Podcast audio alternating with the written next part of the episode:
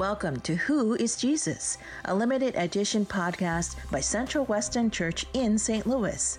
Each week, we explore a different aspect of Jesus' life, identity, self-understanding, and purpose in the world. Our goal is to look beyond the hot takes to the historical sources themselves in order to see more clearly who Jesus is and why it matters for us. For more information about Jesus or about Central Western Church, please visit www.centralwesternchurch.com. And now, please enjoy this week's episode of Who is Jesus? Luke chapter 22, verse 39 through 53. And he came out and went, as was his custom, to the Mount of Olives, and the disciples followed him. And when he came to the place, he said to them, "Pray that you may not enter into temptation." And he withdrew from them about a stone's throw and knelt down and prayed, saying, "Father, if you are willing, remove this cup from me. Nevertheless, not my will, but yours be done." And there appeared to him an angel from heaven, strengthening him. And being in agony, he prayed more earnestly, and his sweat became great drops of blood falling down to the ground. And when he rose from prayer, he came to disciples and found them sleeping for sorrow. And he said to them, "Why are you sleeping? Rise and pray that you may not enter into temptation." While he was still speaking, there came a crowd, and the man called Judas, one of the 12, was leading them. He drew near to Jesus to kiss him. But Jesus said to him, "Judas, would you betray the Son of Man with a kiss?" And when those who were around him saw what would follow, they said, "Lord, shall we strike with the sword?" And one of them struck the servant of the high priest and cut off his right ear. But Jesus said, "No more of this." And he touched his ear and healed him. Then Jesus said to the chief priests and officers of the temple and elders who had come out against him, "Have you come out against a robber with swords and clubs? When I was with you day after day in the temple, you did not lay hands on me. But this is your hour and the power of darkness." The word of the Lord.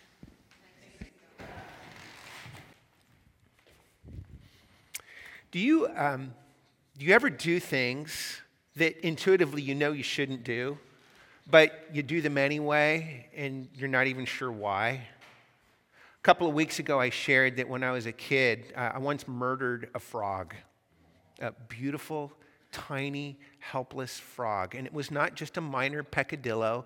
It was extremely cruel and destructive. And it's not just things I've done when I was a kid. As an adult, I've done things, unhealthy things, harmful things, both to myself and others. I've done cruel things, manipulative things, selfish, self-centered things. And so often I've just wondered, why? Why do I do that? Have you ever felt that way? Because I really hope I'm not the only one. I don't think I am. For instance, you've ever heard the phrase, an albatross hanging around your neck? Anybody familiar with that? Okay. That's a way of describing a load or a burden that is weighing us down, especially a burden of guilt. That phrase comes from an old poem called The Rime of the Ancient Mariner. It's a story about a ship full of sailors that get caught in a storm and driven into icy, dangerous waters. They're going to perish, but then an albatross flies alongside the ship and guides them to safety. This innocent, beautiful creature saves their lives, but then one of the sailors shoots the albatross with a crossbow, and then as a punishment has to wear the albatross, this carcass of this bird hanging around his neck. And one of the things in the poem, it doesn't even say why he killed the albatross. He doesn't even know why he did it. But it was an act of an utterly incomprehensible act of cruelty and destruction. Why do those things happen in our world? Sometimes they happen to you. Sometimes we do them to others. Why? And even more, is there any way for us in our world to be free of these things? We're in a series in which we're asking the question, who is Jesus? As we approach Easter, we're using some of the remaining weeks to look more deeply at the question of why Jesus died on the cross. You know, the Bible describes the crucifixion with many different images.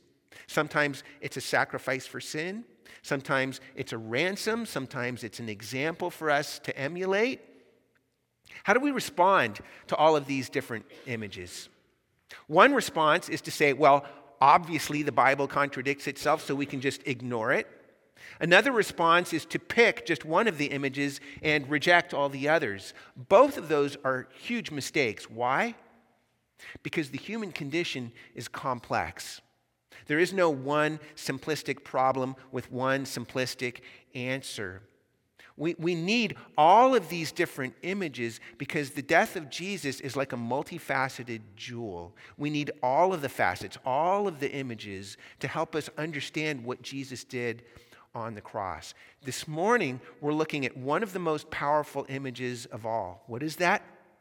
Well, let's look at this passage and find out by seeing three things this morning. We're going to see our battle. Second, we're going to look at our champion. And third, our response. Okay? Our battle, our champion, and our response. Let's take a look. First, let's take a look at our battle. This scene takes place in a garden called Gethsemane.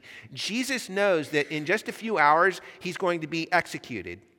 So he falls to the ground and he starts praying, "Father, if you are willing, remove this cup from me. Nevertheless, not my will, but yours be done." Jesus is facing the horrifying imminence of his death on a cross, but that is not the only thing, the only battle that Jesus is facing. All the way back at the beginning of the gospel, right before he begins his public ministry, is one of the most other famous stories about Jesus, his temptation in the wilderness. It says that Jesus, full of the Holy Spirit, was led by the Spirit into the wilderness where for 40 days he was tempted by the devil. Now that word temptation is a word that it has a spectrum of meaning. On one hand, it can mean what we think of by temptation, but this word can also mean a test or a trial, a great struggle, a contest, a battle. Basically, Satan is assaulting Jesus here, trying to get him to abandon his mission. Now, Jesus withstands the temptation, but then at the end of that passage, it says, when the devil had finished all this tempting, he left Jesus until an opportune time, which is kind of a weird and also very ominous thing to say, until we get to today's passage and we realize, oh, it's like Arnold Schwarzenegger said in The Terminator, "I'll be back." We get to chapter 22 and Satan's back, this time for a final assault on Jesus. So earlier in the Last Supper, it says that Satan entered into Judas to get him to betray Jesus. Right after the supper, Jesus tells his disciples, "Satan has demanded you. He wants to sift you all like wheat." Satan is all over this chapter in the Gospel of Luke, and especially at the end of the passage we read. Here comes Judas with this crowd to arrest Jesus, and Jesus tells them, "This is your hour and the power of darkness." That phrase, power of darkness, is an explicit reference to satanic power. Friends, what's going on here is Satan is launching a full-scale assault on Jesus.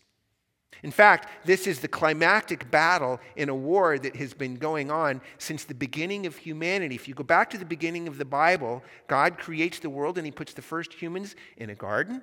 Everything is beautiful and perfect, but then Satan enters the garden in the guise of a serpent, and what happens? He tempts the first humans, but how does he do it? He's gaslighting them. He's lying to them. Satan is actually assaulting the first humans through lies. His attempt is to deceive them and ultimately to enslave them. And throughout the rest of the Bible, it's full of all this imagery of slavery, especially slavery to sin and death. And standing behind all of it is the figure of Satan and his minions of darkness. Now, we need to pause right here because for many people in our culture, this whole thing just sounds preposterous, including perhaps some of you. But even if you might not identify as a religious person, most people in our world are at least open to some kind of spiritual reality that's at work out there in the world. And if you are open to spiritual reality, then why would we not also possibly be open to dark forces, dark spiritual powers that might be at work in the world? I mean, remember the question we began with, why do we do things we know we shouldn't do, and we don't even know why we do them? And especially, how do we account for the presence of evil in this world? Not just evil at work in us as individuals, but evil that's at work in corporate systemic groups and powers. Corporate systemic evil, things like white supremacy and the Ku Klux Klan here in America, or the Bosnian genocide of the 1990s, or the systemic use of rape as a tool of genocide by the Janjaweed militia in Darfur. All of these things are corporate systemic acts of evil, forces of evil. How do we even explain the presence of evil in our world? And understand something, that is not the same as asking, how do we make sense of evil itself? At the deepest level, there is no making sense of evil. The reason evil is so horrifying is because it doesn't make sense. One of the most powerful pictures of this to me is from the movie The Dark Knight. It's the second Batman movie with Christian Bale. You remember Heath Ledger played the Joker in that movie? He posthumously won an Oscar award for his performance. But in that movie, the Joker rigs simultaneous explosions. One of them rips the face off a politician named Harvey Dent, and the other one kills Harvey's girlfriend, Rachel. Then the Joker goes to visit Harvey in the hospital, and Harvey's going nuts, man. He wants to kill the Joker, but the Joker's sitting there saying, Harvey, man, come on. What's the problem? Look, when you and Rachel were abducted, I was sitting in a jail cell. I'm not the one who rigged those explosions. And Harvey looks at him with daggers in his eyes, and he says, it was your men, your plan. And the Joker sits there, with clown makeup on his face, and he utters that classic line, do I really look like a guy with a plan? You know what I am? I'm a dog chasing cars. I wouldn't know what to do with one if I caught it. And then just to prove his point, he walks out of the hospital and blows it up behind him. That is one of the scariest pictures of evil I've ever encountered, because it shows so clearly that there is no making sense of evil. The question is not how do we make sense of evil. The question is how do we account for the presence of evil in our world. The consistent witness of the Bible is that there are dark spiritual forces at work in this world. The Apostle Paul calls them principalities and powers, but these are dark spiritual forces that infiltrate, inhabit, and animate not just individuals, but groups and systems and institutions and whole cultures, twisting them, distorting them, manipulating them, and enslaving them. It's like the Lord of the Rings, one ring to rule them all, one ring to find them, one ring to bring them all, and in the darkness bind them. This passage is showing us that our world is a cosmic battlefield. And it's not just the world out there around us, it's a battle that's going on inside of us as well. As Dostoevsky wrote, the devil is struggling with God, and the battlefield is the human heart. Listen, maybe it's possible to account for the presence of evil in this world without God or without a devil. And if there is an account for that, listen, I'm all ears, but I've never heard one yet. This passage is showing us that our world and the human heart is a cosmic battlefield. And that leads to our next point. We've just looked at our battle, but secondly, this passage shows us our champion. This idea of the world being a battlefield, it goes all the way through the Bible, but as we just saw, the beginning of it is in the Garden of Eden. Right after Adam and Eve succumb to Satan's attack, God shows up and he says, this means war, but not war against humanity, war against Satan. Notice he says to Satan, I will put enmity, that's a word that means war, I'll put enmity between you and the woman and between your offspring and hers. He will crush your head and you will strike his heel. God is telling Satan that for the rest of history, Satan is going to be assaulting and attacking humanity, but one day there will be a final battle. One day a descendant of Eve will rise up, crush Satan's head, and set us free. Here in the Garden of Gethsemane, the final battle begins. The final battle in the war between God and Satan. So it's not just physical death that Jesus is facing. Notice in this passage, here's Jesus, he's praying, and it says, being in agony, he prayed more earnestly, and his sweat became like great drops of blood falling down to the ground. Now, that word agony means anguish or torture, but it's also a word that means a contest or a struggle or a battle. That means that Jesus is not just, he's not just facing physical torture and death on a cross. Jesus is entering a battlefield here, and he's already beginning to experience open fire, which actually helps us understand something about this story that has confused a lot of people over the years. It says that Jesus is in agony. In the Gospel of Mark, it says that he began to be deeply distressed and troubled. That word distressed is way too wimpy. That word that Mark uses is actually a word that means to be shocked or to be quaking with horror at something. Here's the question. Why in the world would Jesus be shocked? I mean, didn't he know that he was going to die? And the answer is, of course he did. So why is he so distraught? Why is he so horrified? One of the things that people have pointed out over and over again over the years is that there are lots of other martyrs, lots of other people over the years and centuries who have faced physical torture and death, and they've done so with way more poise, dignity, grace, and serenity than Jesus seems to have here. Why? The answer is because Jesus is not only facing physical torture and death on a cross here. Remember, he's praying. He says, Father, if you are willing, remove this cup from me. Nevertheless, not my will, but yours be done. The reason Jesus is so horrified is not only because he's facing physical death, it's because he has to drink the cup. What's the cup?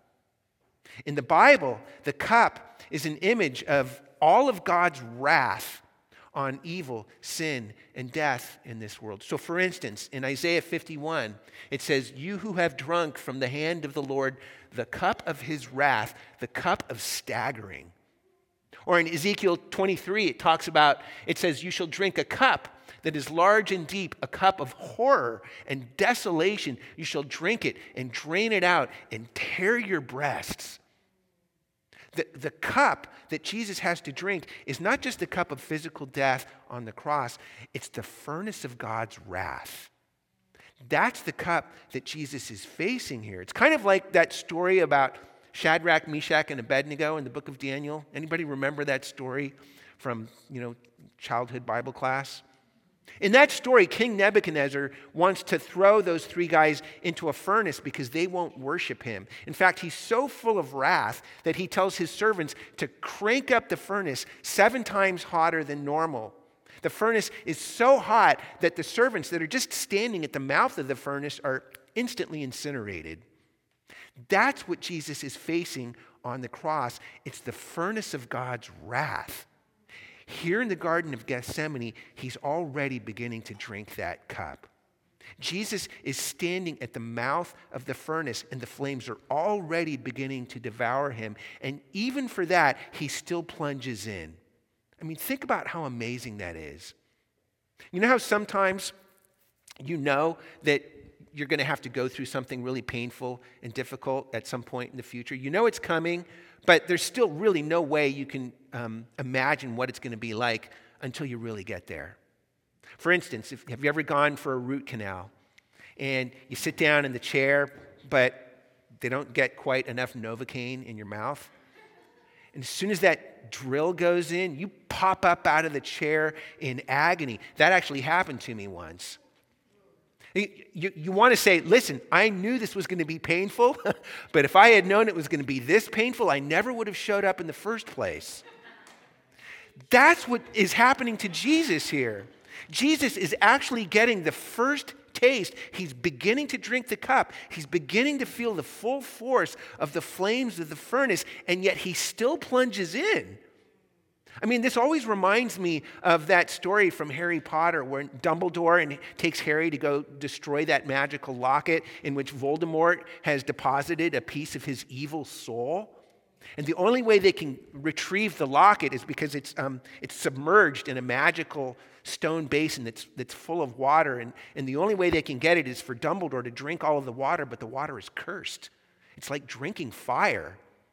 And Dumbledore tells Harry, no matter how much I protest, no matter how much I beg for you to stop giving me the water, you got to make me drink all of the water. So Harry keeps filling the cup, and Dumbledore keeps drinking the water. He's staggering.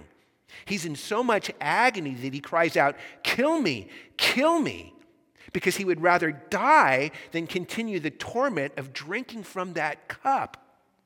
Friends, that is just the merest echo of the furnace that Jesus had to drink on the cross. And here in Gethsemane, he's already beginning to drink the cup. He's already beginning to feel the flames of the fire, and he still plunges in. But here's the most amazing thing. Jesus is plunging in and facing all of this for us because he's our champion. You know what a champion is? We hear that word and we think, oh, you know, whoever wins the final match or the final game, yay, you're the champion.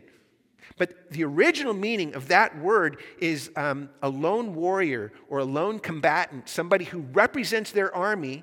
But instead of the whole army going into fight, the champion goes into like a one-on-one cage match. And if he wins, then the whole army, even though they didn't fight, they get victory in the battle too, because the champion is their representative. He does it in their place and on their behalf. On the cross, Jesus was our champion. Jesus faced the wrath that we could never face. He drank the cup that we could never drink, and Jesus won the victory that we could never win. Because on the cross, Jesus conquered all sin, evil, and death by letting it spend its full force on him. It broke Jesus, but in breaking Jesus, it broke itself. So that even though those things still exert tremendous firepower in this world, and they do, it's kind of like the Nazis after D-Day.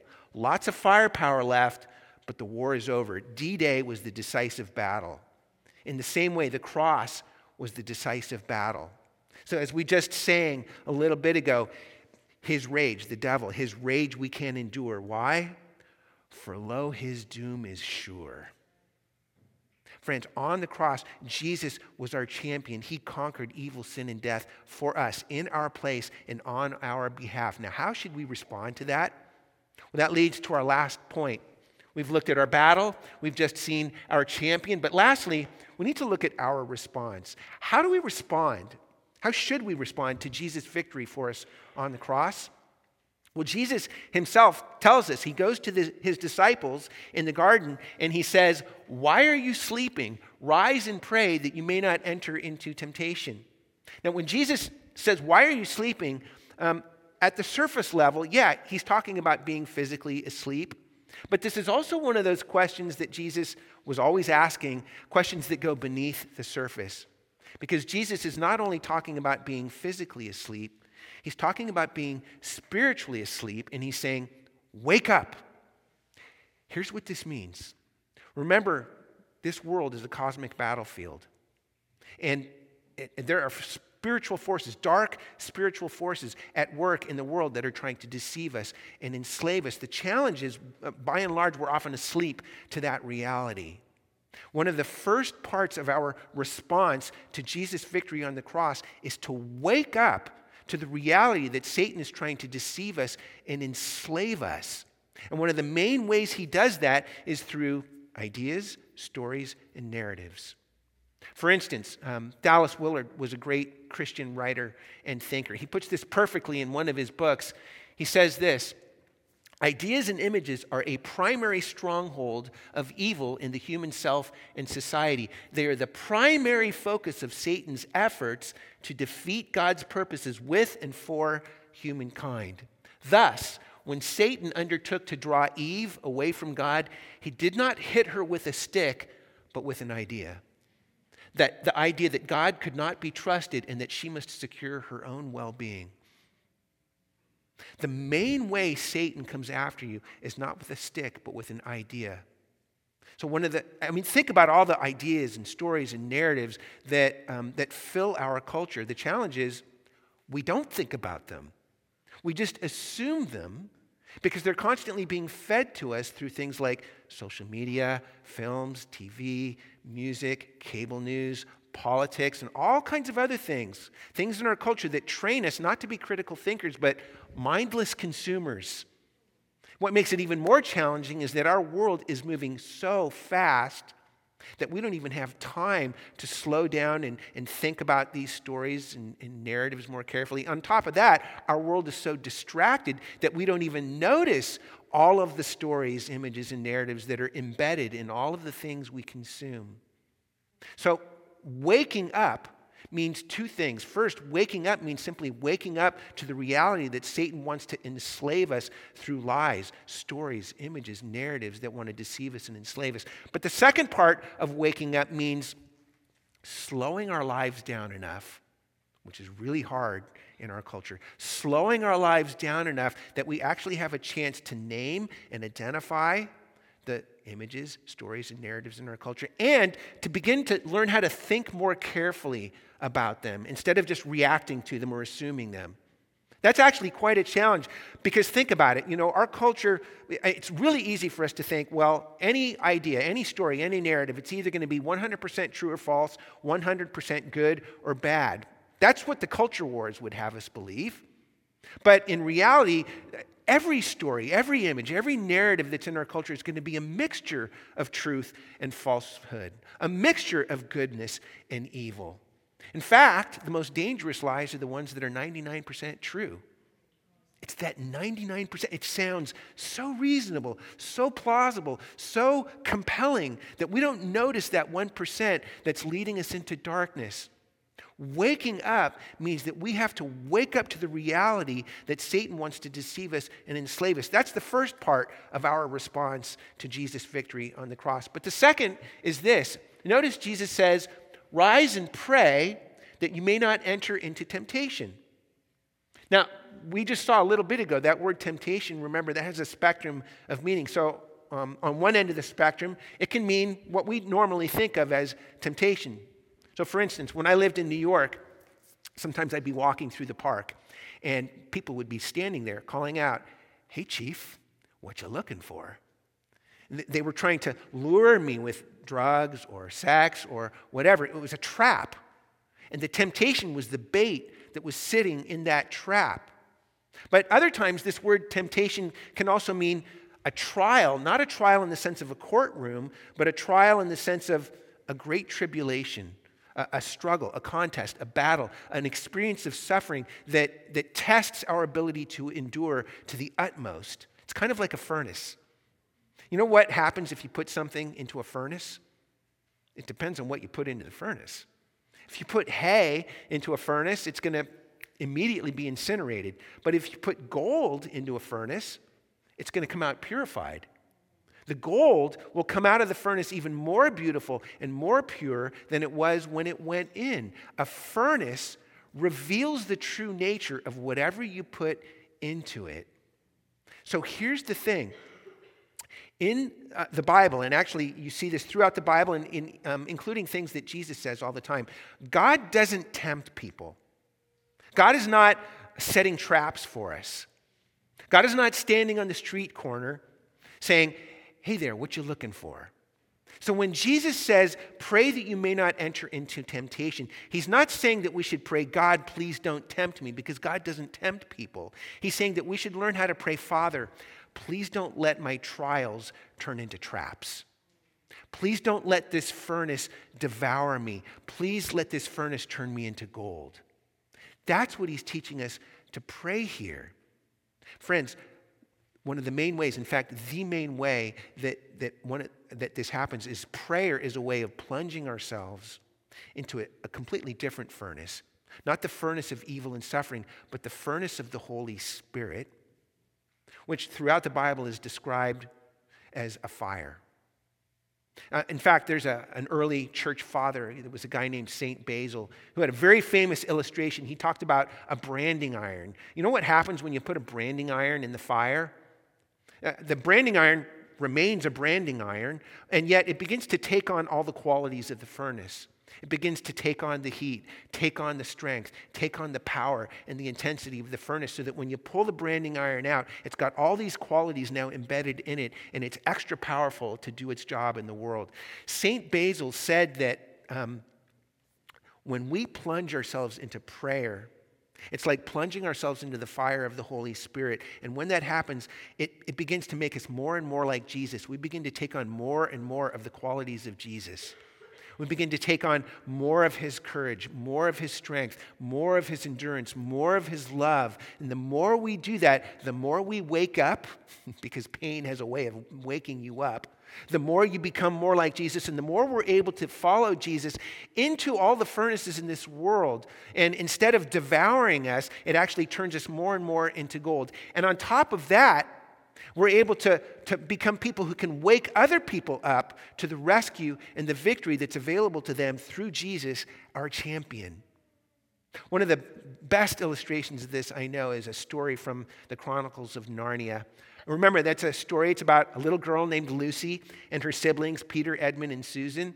In this particular story, they're looking for their friends in Narnia because they need to join up with them, because there's going to be a great battle that's going to happen that's going to decide the future of Narnia. So they're trying to find their friends. But throughout this book, Lucy, the little girl, she keeps having Aslan sightings. Aslan is a lion who's the king of Narnia and who also happens to be Jesus.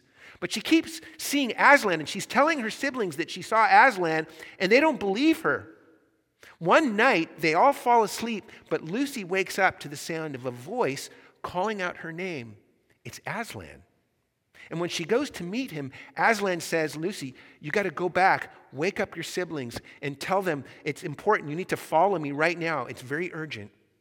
But Lucy is afraid. She's saying, "Aslan, what if they don't believe me? What if they can't see you? What if they don't want to follow you?" She's filled with fear, but then she buries her face in Aslan's mane. And there must be some kind of magic in his mane, because all of a sudden she can feel lion strength coming into her. And as that happens, all of a sudden she sits up and says, "I'm sorry, Aslan. I'm ready now. Let's do it." And Aslan says, "Now you are a lioness, and now all Narnia will be renewed." Dear ones, Jesus is our champion. Jesus is the one who won the victory for us over sin, evil, and death. And when you plunge your face into his mane, when you plunge yourself into the fire of his love through prayer, you wake up, you become more like him, and you're able to follow Jesus into all the furnaces of evil and suffering in this world. And instead of devouring you, they turn you into gold, and they turn you into someone who is able to wake others up to the victory and the rescue that's available to them through our champion, Jesus. If you're willing, would you pray with me? Father, thank you for the furnace of your love that transforms us. The more and more we plunge ourselves into your love through prayer, the more and more you wake us up, the more and more you rescue us, and the more and more you impart all the qualities of our Lord Jesus into our lives. Father, we pray this morning that you would help us to be awake to all the ways that the evil one wants to deceive us and enslave us. We pray that you would set us more and more free, and we pray that you would help us to go out into this world as vessels of your love, vessels of your wakefulness, vessels of your Holy Spirit, that others may wake up, see the love of Jesus, become more like him, that all their trials may turn them into gold as well. Father, we need this, because you are the one who won the victory over sin, evil, and death for us through Jesus on the cross. Lord, make us more like our Savior. Make us more like our champion. For we pray all these things in Jesus' name. Amen. Thank you for listening to this week's episode of Who is Jesus? For more information about Jesus or about Central Western Church, please visit www.centralwesternchurch.com.